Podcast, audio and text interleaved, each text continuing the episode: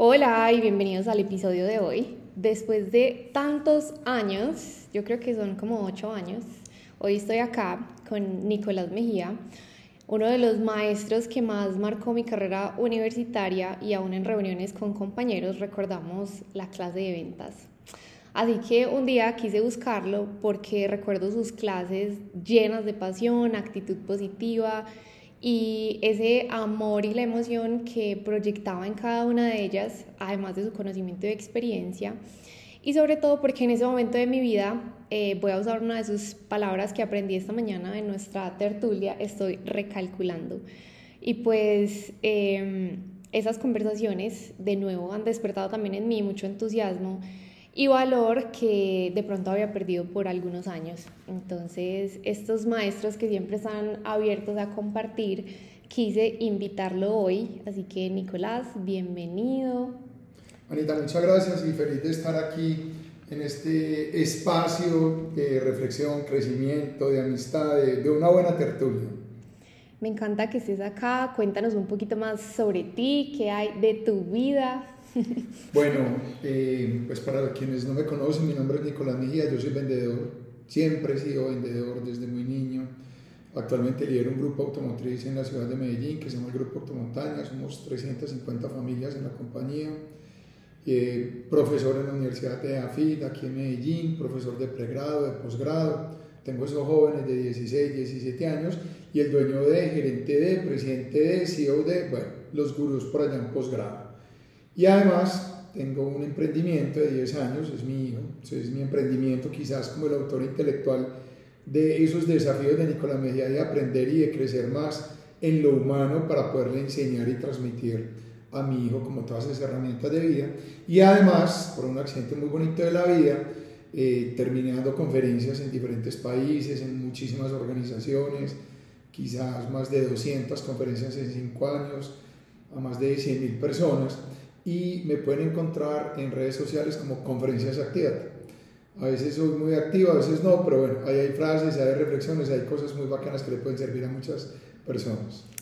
Oye, Nico, cuando te busqué y entré a tu página, em, vi una de tus frases, yo creo que más célebres, y a propósito, pues agradecerte por este espacio. Y dentro de esas frases hablas de que uno se prepara y no se preocupa, me, ¿cómo, ¿cómo, es eso de prepararse y no ocupar? Eh, no, de prepararse y no preocuparse. Sí, alguna... Pues mira, yo siempre he trabajado y he crecido en la adversidad. En mi vida nunca nada ha sido fácil. He tenido adversidades en lo familiar, en lo sentimental, en lo económico, en lo profesional, hasta en lo académico. He tenido adversidades. Y lo cual hace que el desafío y el reto sea parte de mi vida. Y yo entendí que si hay algo seguro que tenemos en la vida los seres humanos, es el cambio. O sea, tengas o no dinero, tengas o no educación, nazcas en el país más rico del mundo, con el mejor per cápita, lo que sea, lo único seguro que tenemos en la vida los seres humanos es el cambio. Y frente al cambio, tú tienes dos opciones, o me preparo o me preocupo. Entonces, insisto que los seres humanos tenemos que estar en momentos de preparación, nunca de preocupación. Por eso yo digo que se preocupa el que no se prepara. Cuando uno no está preparado y llega una adversidad, llega un desafío, llega un fracaso, y uno no está preparado en lo emocional, espiritual, energética, bueno, pongan el nombre que quieran. Y además también frente a un conocimiento académico y no necesariamente lo académico, porque somos más seres emocionales que racionales.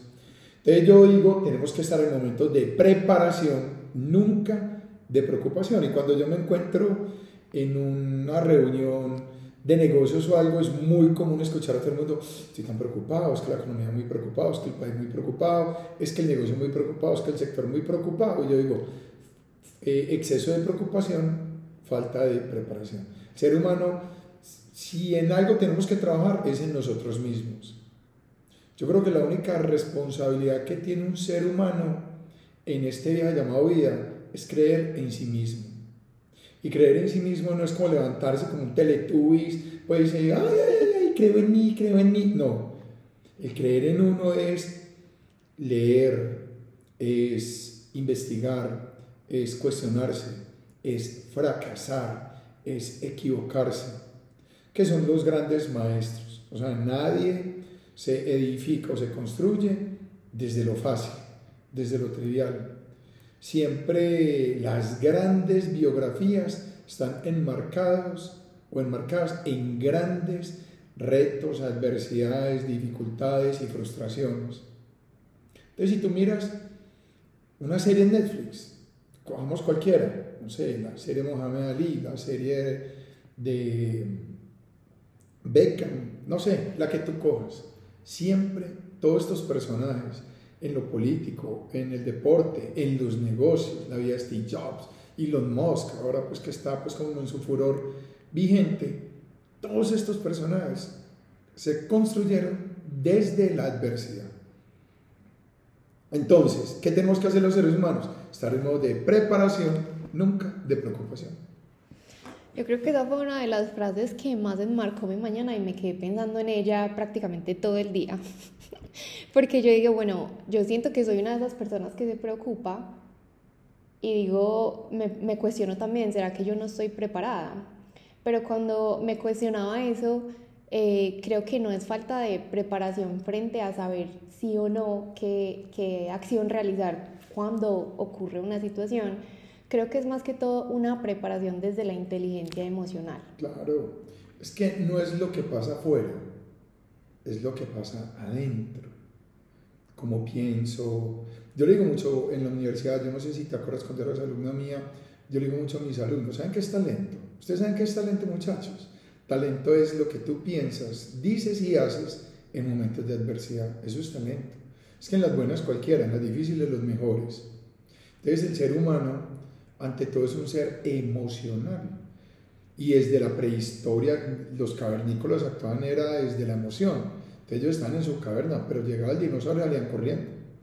O sea, ese corriendo es algo emocional. Ellos no se quedan a ver si el dinosaurio camina 5 kilómetros por hora y yo puedo correr a 20 y de pronto mientras entra a esta caverna, no. O sea, yo primero hago y después pienso. ¿Cierto? Entonces, la parte emocional es súper, súper fundamental el trabajar en ella. Saber entender esas debilidades, esas oportunidades, esos riesgos que tenemos en lo emocional. Por eso hay una frase que yo digo mucho y es, se arruina la vida cuando arruinas tu actitud. O sea, lo económico se supera, lo sentimental se supera, lo académico se supera, hasta problemas de salud se superan. Pero, ¿qué existe para superar una crisis emocional? Arruinas tu vida cuando arruinas tu actitud. Acuérdate de eso. Sí, sabes qué. Y eso me llega demasiado porque justo en los momentos de adversidad a veces uno como que arruina su actitud y eso hace que el momento sea más complejo y sea más difícil em, asumir el aprendizaje porque uno no lo ve como un aprendizaje con una mala actitud uno lo ve desde la afuera de por qué a mí, por qué me pasa esto, por qué esto, o sea, con, con, la queja desde siempre. el problema nunca es el problema. El problema es tu interpretación de lo que está ocurriendo. Sí. Y esa interpretación además es muy humana porque cuando nos ocurre algo calificamos. Ay, me quedé sin trabajo, qué pesar. ¿Quién dijo? A lo mejor viene tu gran próximo trabajo, viene tu gran próximo emprendimiento, viene tu gran, tu gran idea desde lo económico. Entonces, ¿cómo así qué pesar? Juzgamos. No, es que me divorcié, qué pesar, qué pesar o sea, vas a encontrar en el camino el personaje que te soñaste, el hombre que te va a acompañar. O sea, el problema de nosotros es que juzgamos y calificamos una situación. ¿Eso es bueno o eso es malo? Entonces, como yo lo califico, genero una emoción. Como genero una emoción, genero un comportamiento. Entonces, lo primero es como tratar de ser lo más neutro en la vida. Los estoicos, los famosos filósofos estoicos, hablan de amor fati. Amor fati es lo que te entrega la, vida, lo que te entregue, bueno o no tan bueno, o bonito o no tan bonito, recíbelo de la mejor manera y darle el mejor manejo. pero no calificar, no interpretar. Hay gente que se entrega porque se quebró en un negocio, se entrega porque se divorció, se entrega porque tuvo una crisis económica, se entrega porque lo despidieron. No, no, no, no. O sea, no es juzgar, es calificar. Es lo que me llegue, lo recibo y le daré manejo.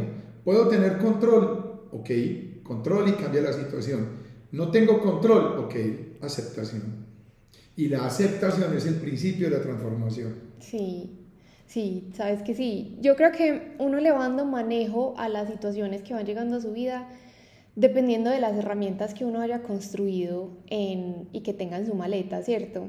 Tú no le puedes dar manejo a una situación si no tienes las herramientas adecuadas construyéndote y trabajando en ti. Es difícil cuando uno no tiene como esa maletica de herramientas. Claro, pero es que la maleta es una maleta de herramientas y esas herramientas tú las vas conociendo, las vas investigando, las vas estudiando, las vas interiorizando, buscando el prepararte, el crecimiento personal, el conocimiento de uno mismo.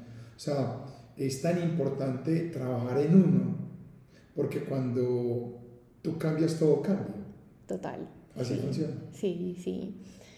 Y siento que venimos tan escrito como, o sea, tenemos tan interiorizado un libreto que eso hace difícil que vivamos en esencia y que vivamos con autenticidad.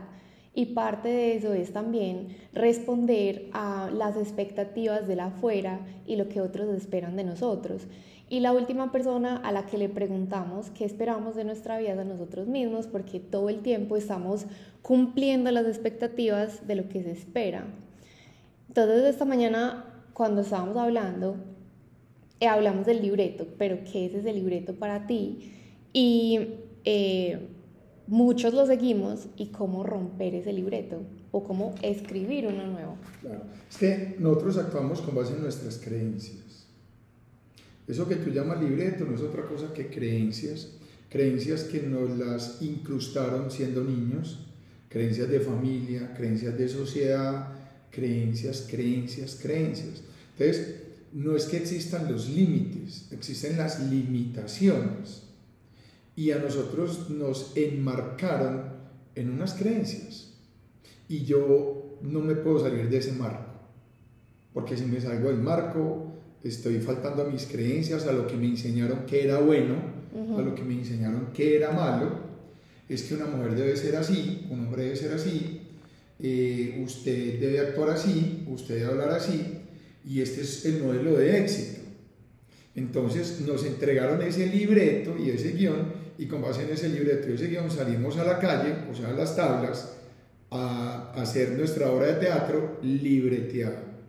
O sea, si algo tiene una obra de teatro es que no es, genuino, porque los actores están libreteados. Hoy veo en la calle a muchas personas absolutamente libreteados.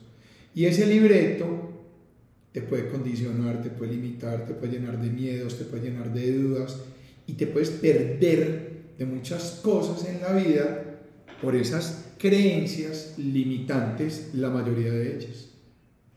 Sí, lo que dices es que uno o sea, yo siento que muchas veces uno no vive genuinamente, sobre todo porque pues vivimos en ese marco, pero también liberarse de ese marco y salirse del marco de lo que está bien aceptado em, es ir como en contra de muchas cosas familiares, eh, personas, amigos, que quizás cuando uno se va en contra de eso, se descubre a sí mismo también en una situación diferente, como una persona completamente distinta y, y, no sé si todo el mundo está dispuesto a ir perdiendo lo que se queda en el camino cuando siguen ese libreto.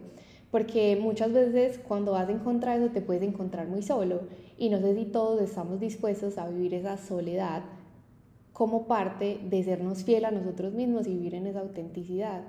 Entonces, creo que es como liberarse de, de ese libreto pero también entender que con eso viene también una soledad que vas a encontrar mientras encuentras nuevas personas que vibran contigo y con la parte genuina que eres. porque normalmente todo el mundo te va a decir, ay, cómo cambiaste, cómo has cambiado, ya estás diferente, no eres la misma persona de antes, no éramos el que conocías, qué pasó con Nicolás o qué pasó con Ana. Entonces siempre es el cómo has cambiado, pero nadie ve que cambiaste para ser tú. Mira, es que el libreto lo tomamos como lección aprendida. El libreto debería ser una de tantas lecciones. Acuérdate pues, solo sé que nace y esa es la sabiduría. La sabiduría es del ser humano abierto a aprender. O sea, el ser sabio es estar abierto a aprender, a vivir, a experimentar, a cuestionar, a confrontar. La confrontación es la madre de la innovación. O sea, la innovación viene de la confrontación. Entonces, a nosotros nos enseñaron a eso es rojo y no diga nada. Hasta que alguien confronte, ven, ¿y por qué rojo? ¿Y quién dijo? ¿Y quién dijo que uno tiene que casar de blanco? Yo me quiero casar de rojo, o me quiero casar de azul, me quiero casar de verde, es que mi color favorito es el azul. No, pero es que uno se casa de negro, siempre se casan de negro. ¿Quién dijo? ¿Quién dijo? Entonces, esa palabra ¿quién dijo? A mí me encanta porque te abre la mente, te invita a, cuestionarte, y sí, solo sé que nace. Sabiduría es querer aprender y tener esa apertura mental a aprender. Sí, yo te he admirado un montón porque siento que pues desde tu experiencia compartes muchísimo, no solamente desde el crecimiento personal, sino que ese crecimiento personal también se ve reflejado en tu puesto de trabajo y en el rol que desempeñas tú como líder. Entonces, esa es una de las cosas que también se transmiten a tu equipo de trabajo. Y cómo eh, transmitir desde esa preparación y desde tu inteligencia emocional en el mundo laboral, sobre todo ahora que tú tienes un rol de liderazgo, cómo transmites esa preparación y todo lo que hemos venido hablando a ese equipo que también tiene un impacto en sus hijos, en su familia y en la sociedad. Mira, lo primero es entender que mi rol de gerente, jefe, líder, lo que quieras, lo primero es, es poner sobre la mesa cuál es el rol dentro de la compañía. Y el rol dentro de la compañía, cambiemos el nombre de rol por propósito. Cuando uno lidera una organización, cuando uno lidera una familia, tiene un propósito y es ser un generador de optimismo, generador de buena energía, generador de confianza. Es que cuando tú tienes un equipo cargado de confianza, la confianza lleva a tener grandes resultados. O sea, si nosotros hablamos de resultados, tenemos que hablar de confianza. Sí. Entonces, ¿qué hago yo? Yo no lidero una compañía. Yo lidero un ecosistema que gira alrededor de un negocio, venta de vehículos, lavandería, confecciones, servicios, el negocio de la persona que los que ustedes me estén escuchando. O sea, ¿qué tenemos que hacer nosotros en nuestro rol como dueño, líder, gerente, coordinador? Es crear, garantizar un ecosistema donde haya buena vibra, donde haya optimismo, donde hayan valores.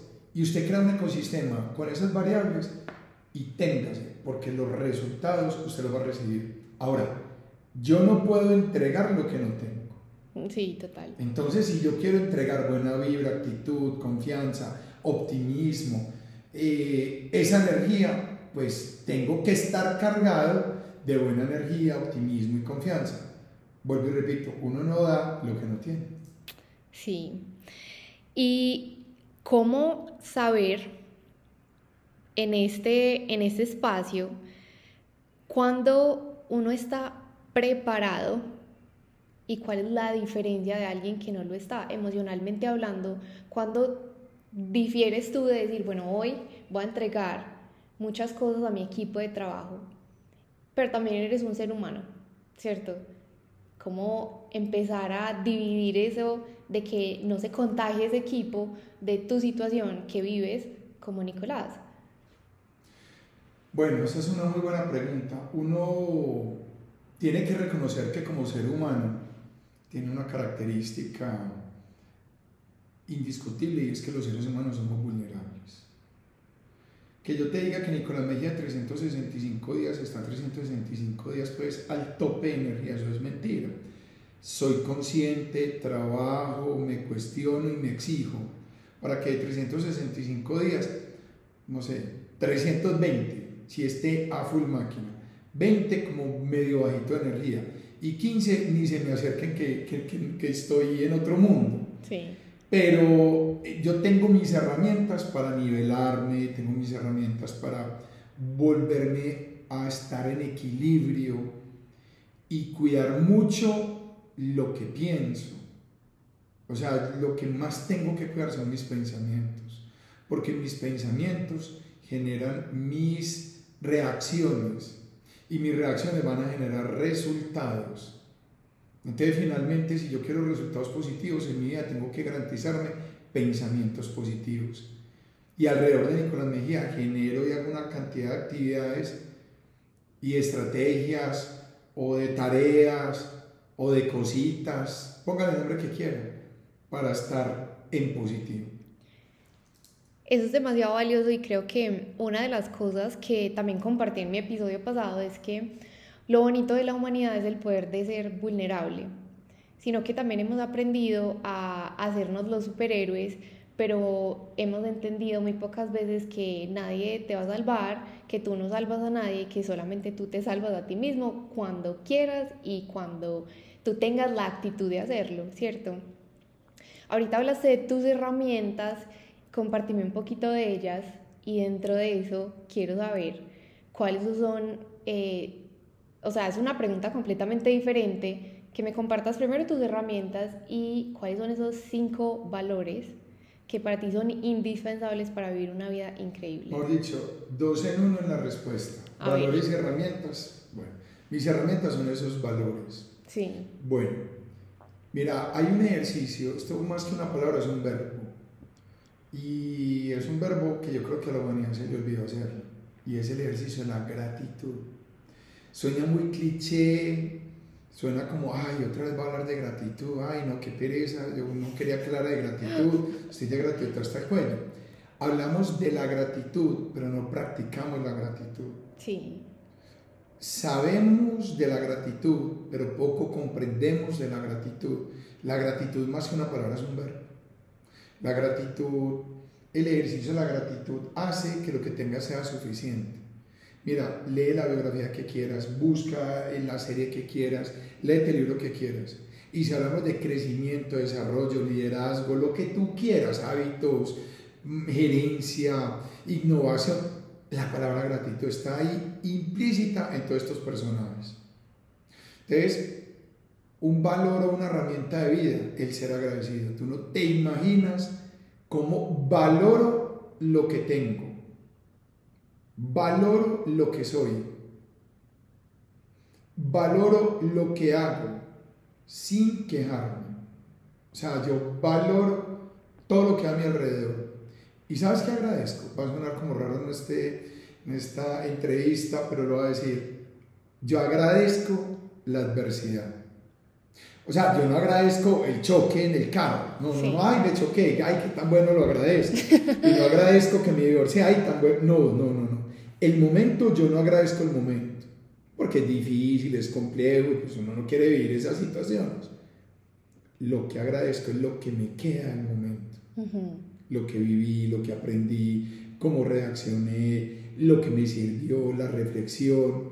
Entonces, la adversidad es un gran maestro, la lección es difícil, pero el resultado de la lección es espectacular. Entonces, yo agradezco la adversidad y la dificultad y valoro lo que hago, lo que tengo y lo que soy sin quejarme.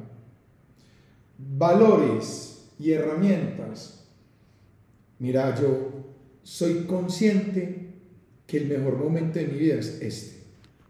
Ya el otro pasó. Ay, tan bueno cuando fui a Disney, ya pasó. Tan bueno cuando me casé, ya pasó. Tan bueno cuando no es mío, ya pasó. O sea, el mejor momento de mi vida es este. Porque este momento yo puedo decidir cómo lo voy a vivir, a disfrutar, a gozar, como una película. Entonces cuando me dicen, ¿cuál es el mejor momento de tu vida? Este. Este es mi mejor momento. Este es mi mejor. Lo otro ya lo viví, ya, ya, ya, ya, eso quedó en el, allá atrás. Pero mi mejor momento es este, el vivir hoy, el ser consciente del presente, el ser consciente de que a lo mejor, y es muy probable, estoy en mi mejor momento. A lo mejor yo estoy en mi mejor momento, y en mi mejor momento porque tengo salud, wow. Mira, aquí estamos grabando esto en una oficina, eh, sentados, tomándonos una bebida, no estamos en una clínica, en una camilla, eh, en una sala de velación, o sea, estamos en nuestro mejor momento. Tenemos salud, tenemos vitalidad, tenemos energía, tenemos sueños, tenemos retos, tenemos tantas cosas. Entonces, el vivir el hoy me parece que es fundamental. El dejarse sorprender, a mí me encanta sorprenderme. Y yo todos los días me levanto y digo, vida, sorpréndeme, con algo. Y todos los días hay una lección, hay una conversación, hay un problema, hay un jaque mate frente a algo que uno dice, ¿qué hago? Cojo para la derecha, sigo al frente, retrocedo. Entonces, el sorprenderme y el ser una persona que se deja sorprender es muy bacano. Yo vivo sin expectativas, sin expectativas. Porque es que el fracaso viene de la expectativa. yo pensé que este iba a ser el mejor viaje de mi vida y no, no fue así porque llovió todo el viaje. Te fuiste cargado de expectativas. Entonces yo vivo como sin expectativas y me dejo sorprender. Lo otro es que me aprovecho de todo lo que existe alrededor donde puedo leer, leo, donde puedo tener una buena conversación, la tengo, donde puedo tener un aprendizaje, aprendo, donde puedo asomarme, me asomo, donde puedo participar, participo. O sea, este viaje llamado vida es como entrar a un parque de diversiones. Todos los días hay una atracción diferente, unas mejores que otras. Unas van más que otras y otras dan más miedo que otras, pero uno montan todas. dice, yo no me voy acá hasta no chulear todo. Y eso es lo que yo hago, me aprovecho de este parque de diversiones llamado vida. Y lo otro, que te lo dije ahorita, es no calificar. O sea, tratar de tener una posición neutra frente a las circunstancias. A veces decimos esto tan horrible y resulta que el día de mañana fue lo mejor que te puede pasar. Esas son como mis, mis herramientas, y valores. Sabes que cuando hablas de expectativas me acordé de la clase, porque en ventas eh, hablamos de expectativas también del cliente. Y cuando las expectativas superan el precio que paga, eh, y la experiencia supera esas expectativas, como que su experiencia es completamente positiva. Pero cuando las expectativas van por encima de la experiencia que viven y el precio también es muy alto, su experiencia es completamente ah, pues como aburrida, mala, negativa. Entonces, cuando vas hablando de experiencias, como que me acordé de eso, no sé por qué, pero creo que uno a veces también vive la vida así, con unas experiencias, con unas expectativas tan altas que no se deja sorprender de nada. Y como que nada es bueno, nada lo satisface y como todo el tiempo no agradecemos las cosas que tenemos y no valoramos, entonces como que difícilmente nos dejamos sorprender de, del momento de la vida. Claro, o sea, uno no sabe en qué día vas a tener un gran momento y no tiene que ser el gran momento, es un día de pequeños buenos y grandes momentos, son espectaculares. O sea, tú no te imaginas como disfruto yo una buena conversación, un buen café, eh, un negocio, una llamada telefónica, todo, todo lo disfruto, es impresionante. Y sabes qué otra cosa me quedó con eso que estabas hablando y es que eh, hablaste de nutrir tus pensamientos y de vigilar los pensamientos que tienen. ¿Cómo alguien puede malnutrir sus pensamientos. Claro, mira, te lo digo ahorita, los seres humanos somos vulnerables. Y lo que está pasando afuera a ti te puede sumar o te puede restar, te puede construir o te puede destruir, te puede motivar o te puede deprimir. Entonces, es ser consciente que uno también es el creador del entorno. Tú decides en qué entorno quieres estar qué quieres escuchar, qué quieres hablar, con quién quieres hablar. Es como el cine. yo lo tengo súper claro. A mí no me viene a una película de terror, pues que cierro los ojos, grito y no sé que no dormir toda la semana. No me meto en la película de terror porque me afecta y sé que es una película. A mí lléveme a la aventura, lléveme a la comedia, lléveme a esas eh, películas eh, y novelas con historias de vida, con grandes reflexiones Entonces, como yo decido la película, yo decido con quién hablo, qué leo, dónde me hago y con quién estoy. Porque ese entorno me suma o me resta.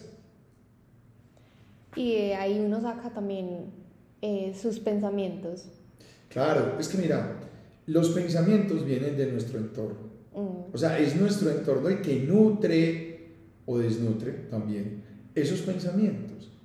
Mira, la mente es como un banco. Uno retira lo que consigna.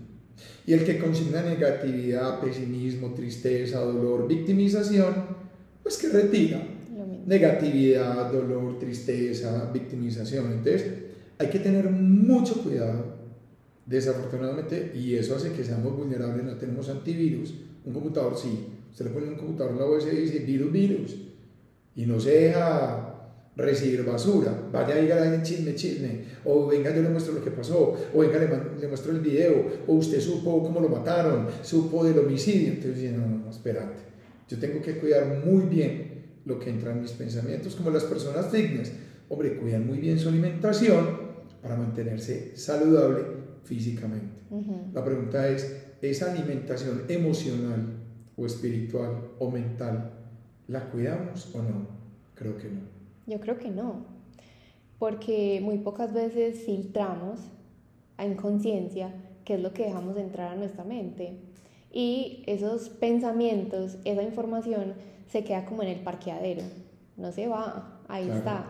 Y también, exactamente, entonces a medida que pasa el día, tú también vas asimilando toda la información que tienes. Igual pues uno tiene su filtro, sobre todo en lo que presta más atención y por eso yo creo que cuando uno se concentra en esas cosas negativas y eso, o sea, literalmente donde va tu intención, ahí también va la atención. Ana, donde pones tu atención, pones tu energía. Sí. Entonces, si yo le pongo la atención a lo negativo y al, y al, y al pesimismo, ahí estará mi energía girando alrededor de eso. Entonces, donde pones tu atención, pones tu energía. Tengamos mucho cuidado yo en dónde pongo mi atención. Y busquemos buenos entornos. ¿Pues crees que uno puede filtrar eh, con todo este conocimiento, con tu caja de herramientas, con los valores, estar en un entorno que no te suma? O sea, ¿tú crees que puedes filtrar la información que entra con las herramientas que ya tienes? Claro, es que mira, a veces uno está en entornos o tiene familiares pesados o la pareja puede ser pesada o amigos que generan entornos eh, negativos, pero uno decide si esa información entra o no. O sea, si la flecha no entra, no hace daño. Si la flecha no entra, no hace daño. Entonces, ¿qué tengo que hacer yo? Hombre, si estoy en un entorno negativo, ser consciente del entorno en el que estás y evita que lo que esté sucediendo ahí entre y te permee. Y si pasa, porque tampoco pues tenemos una corosa, coraza, que sea mínimo, mínimo porque es que dicen que uno no lo mata la dosis, uno lo mata en la cantidad de dosis. Entonces, una dosis de negatividad, pesimismo por allá, bueno, pequeña, pero no todos los días y de manera frecuente. Sí, porque no todo el tiempo uno está en un entorno donde todo el mundo tiene su mismo sentido de pensamiento, donde todo el mundo eh, anda con cuidando lo que piensa, cuidando la información que consume, ¿cierto? No, uno no todo el tiempo está expuesto a ese tipo de entornos y en la mayoría de casos uno está expuesto al entorno contrario. Entonces es como alguien que está empezando su dieta, normalmente cuando está empezando eh, pues le ponen la milonga acá, el buñuelo, las cosas ricas, el postre, de todo, ¿cierto? Pero estás empezando, entonces esa fuerza de voluntad física, eso también se agota. Claro, por eso, hombre, como dicen, de los malos pensamientos, líbrame Señor. O sea, líbrame, es, aléjame de esos embajadores de pesimismo, de esos embajadores de vampiros de energía, personas que, uy, que te desgastan. Y los tenemos alrededor. Lo bonito es ser consciente de eso. Ay, ahí viene mi tía, como se lamenta, se queja. Ay, no, no, no, pero uno sabe que la tía es así y, y lo deja pasar. Sí, yo creo que uno en esos casos... No se engancha. Exacto, no se engancha y lo mira más como desde la compasión, porque quizás esa persona tampoco tiene las herramientas necesarias para empezar a ver su vida diferente. Perfecto.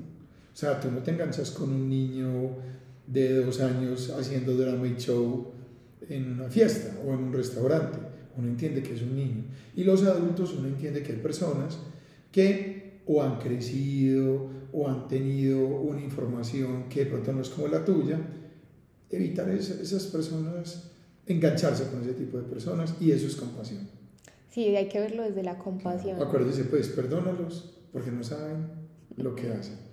O, perdónalos porque, o perdónalos porque no saben lo que dicen. Ya, no pasa nada. Sí, sabes que eh, hablando de la vida, de las herramientas y de muchas cosas que hemos tertuleado hoy, esta mañana me dijiste, cuando, cuando me preguntaste, bueno, ¿qué vas a hacer?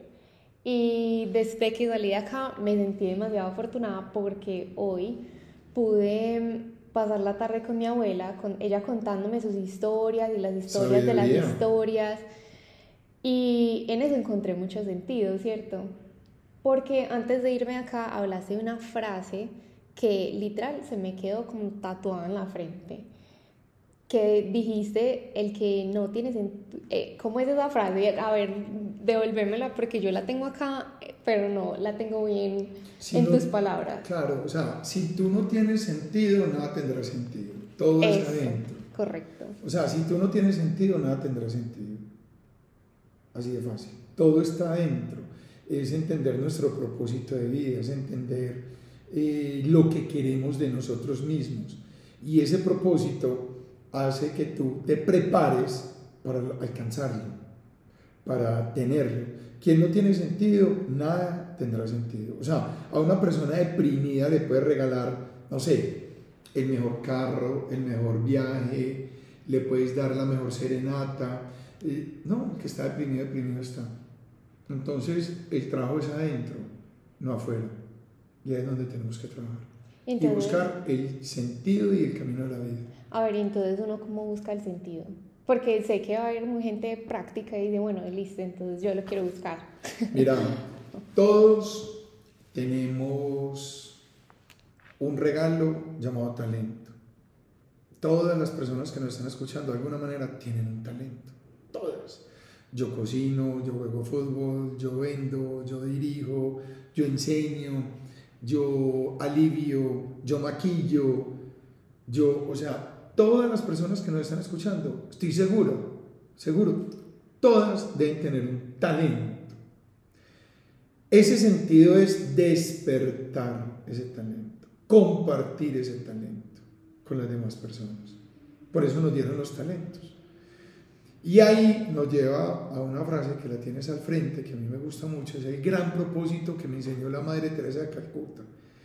Y le voy a decir algo, todas las personas que me están escuchando pongan mucha atención, porque lo que yo les voy a decir que me enseñó la Madre Teresa de Calcuta, que fue, entendí es mi propósito, y a lo mejor lo voy a decir y tú dices, wow, el mío también lo es. Ella dijo, abro comillas, es el propósito de cualquier ser humano. Para mí la mejor definición de ser papá o mamá, o de ser pareja, o de ser empresario, o de ser vendedor. Escucha esto, esto abarca todo, todas las definiciones que tú quieres. Ella dijo, no debemos permitir que alguien se aleje de nuestra presencia sin sentirse mejor y más feliz. Yo estoy seguro que todas las personas que nos están escuchando a su alrededor tienen una personita o unas personas o una empresa o unos alumnos o unos clientes a quien tenemos la responsabilidad de impactar positivamente y es ser embajadores de luz, de buena vibra, de entusiasmo y de optimismo. Imagínate donde todos pensáramos así, de impactar positivamente a quienes nos rodean. Esto sería absolutamente espectacular. Y para eso no se necesita dinero, ni estudios, ni nacer en tal país. Todos los seres humanos tenemos la capacidad y además, ahora como la oportunidad de impactar positivamente a quienes nos rodean. Sí, todos tenemos la capacidad, pero quizás muchos eh, no sabemos todavía qué tan capaces somos. Porque, como decías al principio, eh, es uno confiar en uno mismo. Y desde ahí nace entender y confiar que uno tiene la capacidad de cambiar muchas cosas y de ver con presencia cuando uno eh, cambia el día, la sonrisa de alguien y entender eso también como un regalo. Pero como no estamos conectados, eso pasa muy desapercibido. No, y la magia de transformarse uno. Pues yo digo de que uno cambia, no, uno se transforma. ¿Sí me entienden? A mí me encanta saber que yo me puedo transformar, que puedo ser un mejor ser humano, un mejor papá, un mejor empresario, un mejor profesor. O sea, es tan bonito uno saber que todos los días puede ser más. Hay una frase de Ignacio de Loyola, ser más para servir mejor.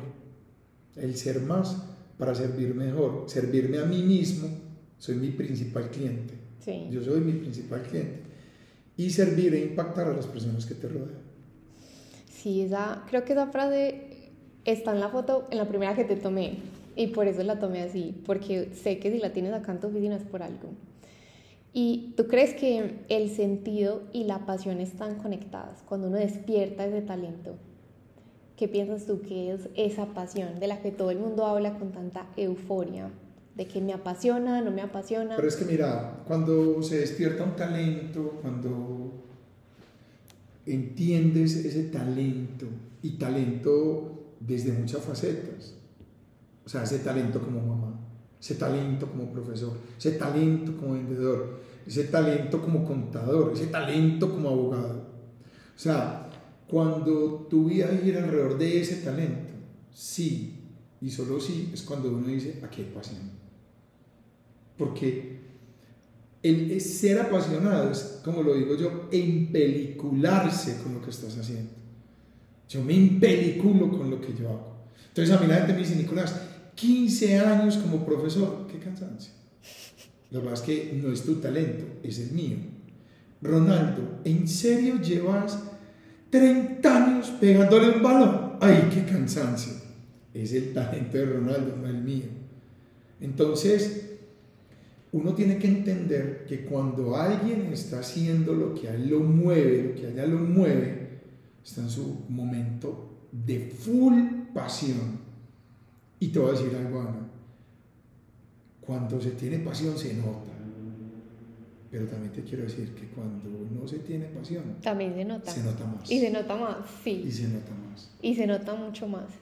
Entonces que tu vida gire no alrededor de lo que quieran tus padres, que la vida gire no alrededor de lo que busca tu jefe, que la vida gire no alrededor de lo que te están mostrando en redes sociales como estereotipo de éxito, de wow, que tu vida gire alrededor de tus gustos, tus talentos, tus sueños, tu propósito.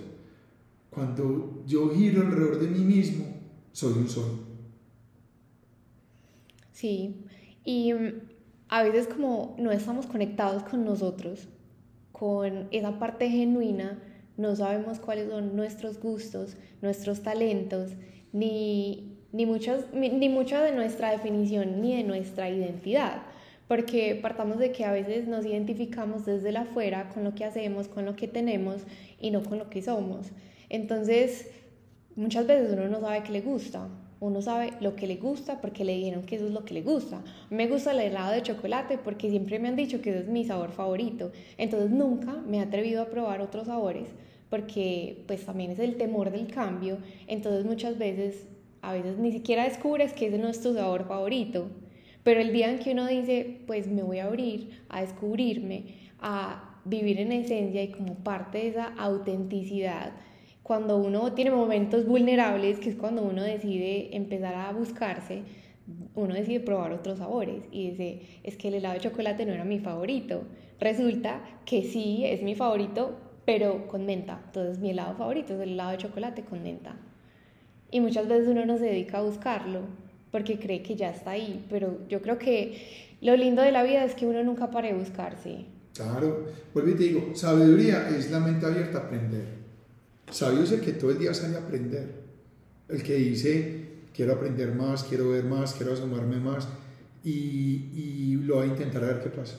Es que intentar también es aprender intentar es aprender. Por eso yo admiro las personas que tienen coraje, que tienen valentía, que se atreven a dar ese paso. Y ellos dicen, lo voy a dar para entender, para aprender, para conocer, para experimentar. Entonces, la vida es una aventura, seamos aventureros. Seamos aventureros. Eso en mis creencias es ser arriesgado. Total, es ser arriesgado. Es arriesgarse completamente. Y muchas veces, como pues yo también vivo con mucho libreto y muchas creencias, el perfeccionismo a veces lo frena a uno. Y una vez, em, no me acuerdo, había un profesor que decía es que uno quiere barrer la baldosa perfectamente, pero te quedas barriendo esa baldosa y no terminas de barrer todo el piso. Entonces el perfeccionismo a uno lo paraliza y termina siendo completamente incompleto. Claro, es que tanto análisis genera parálisis. Sí, total. Por eso yo insisto y digo mucho aquí en la compañía, hagan, hagan, atrévanse. Es mejor el 10% de algo que el 100% de nada. O sea, do it, hazlo. es simplemente tener esa iniciativa de hacer que las cosas pasen. Si resulta, aplausos. Y si no, aplausos. Porque sabes que yo, yo le digo mucho a mi hijo, hijo, ¿sabes qué es crisis? Que nos encanta hablar de la palabra crisis. Sí. Y más ahorita, en esta época, pues con tantas cosas que está viendo el mundo, yo le digo a Miguel, yo le digo, Miguel, crisis es no luchar. Crisis es detenerse. Crisis es no moverse. Si tú te mueves si tú no te detienes y si tú no has de luchar, nunca estarás en crisis. Nunca. ¿Y vos crees que hay personas que están listas para tomar acción y equivocarse? Claro, es que siempre estamos listos a equivocarnos. Es que es del ser humano el error. Ana, ¿sabes cuántas veces se cae un bebé antes de aprender a caminar? Cuatro mil. O sea, son 4.000 caídas. Y la esencia del ser humano es que se levanta 4.000 veces. Claro, lo que pasa es que, ¿sabes qué? Hoy, hoy hay unas situaciones que no sabemos esperar. Sí. Estamos en una inmediatez donde todo es ya, donde el negocio tiene que dar plata ya, eh, donde tengo que conseguir un trabajo bueno ya, donde como que todo es ya, no sabemos esperar. Hay personas que están listas y, y tienen una ansiedad y algo que, que muchas veces hace que, que, no den ese paso, del paso. Si le fue bien, aplausos. Y si no, aplausos. O sea, con cara gano y con sello también. Hay una frase por ahí que dice, o gano o aprendo, pero nunca pierdo. Es que aprender ya te hace ganador. Aprender ya te hace ganador. Y si, hágale es que es, es, como es reparafrasear lo que significa en muchas situaciones, entre comillas, fracasar o perder. Pero es que mira, hablemos del fracaso. ¿Qué es el fracaso? ¿Qué es el fracaso? El fracaso es calificar una situación. Mm. Tan horrible que me separé. Tan horrible que me choqué. Tan horrible que me quedé sin trabajo. Tan horrible que monté un negocio y no me funcionó tan horrible que no gane el presidente que quería, tan horrible la tasa de interés por las nubes, tan, no. O sea, el fracaso es simplemente una situación que yo la califico de manera negativa y quien dijo que eso es fracaso. Entonces, lo que en nuestra cultura es fracaso, de pronto en otra no. Pues, entonces, hay que tener mucho cuidado en la calificación que yo le doy a las cosas. El fracaso es una situación que yo estoy calificando. Es eso. Entonces tratemos de ser lo más neutro del mundo. Y también nos enseñaron que cuando las cosas no son bonitas es porque son malas o feas, ¿quién dijo? Nuestra sociedad nos libreteó que un fracaso hay que pesar. Hay que pesar. ¿Quién dijo pesar? Ah, no es que a mí me enseñaron eso, te lo enseñaron. Pero es del proceso, el éxito, el fracaso. O sea, ser exitoso sin fracasar, nadie. Eso es mentira. A Messi lo han goleado muchas veces, solo que se nos han olvidado. Y para ser campeón del mundo tuvo que fracasar en cuatro mundiales. Cuatro. Y el quinto. Coronó. Así funciona. Así funciona. Yo creo que me llevo tantas cosas de hoy, de mi visita, porque vine a visitarte dos veces y en las dos creo que hablamos demasiado bueno. Son muchos aprendizajes y hoy también me voy con una reprogramación porque ah, pues incluso en nuestra conversación de la mañana te dije desafortunadamente esta crisis, ta, ta, ta, Y como que eso me hace replantearme también porque las palabras tienen mucho poder. Y a veces uno no cae en cuenta de eso. Ana, la palabra que tú digas, esa será lo que oirás. Y vuelvo y repito, tenemos una única sola responsabilidad en la vida. Una única sola responsabilidad en la vida y es creer en nosotros mismos. Porque para crear, primero hay que creer cómo me hablo, qué me digo, qué me converso. Me motivo, me desmotivo. O sea, a la persona que mejor le hablo es a mí mismo. Porque la palabra que tú digas será la que oirás. Y al hablarme, o construyo confianza en sí mismo, o alimento el miedo, el temor, eh, sí, la negatividad. Tú decides, tú decides. Sí, uno es el mismo artífice y creador también.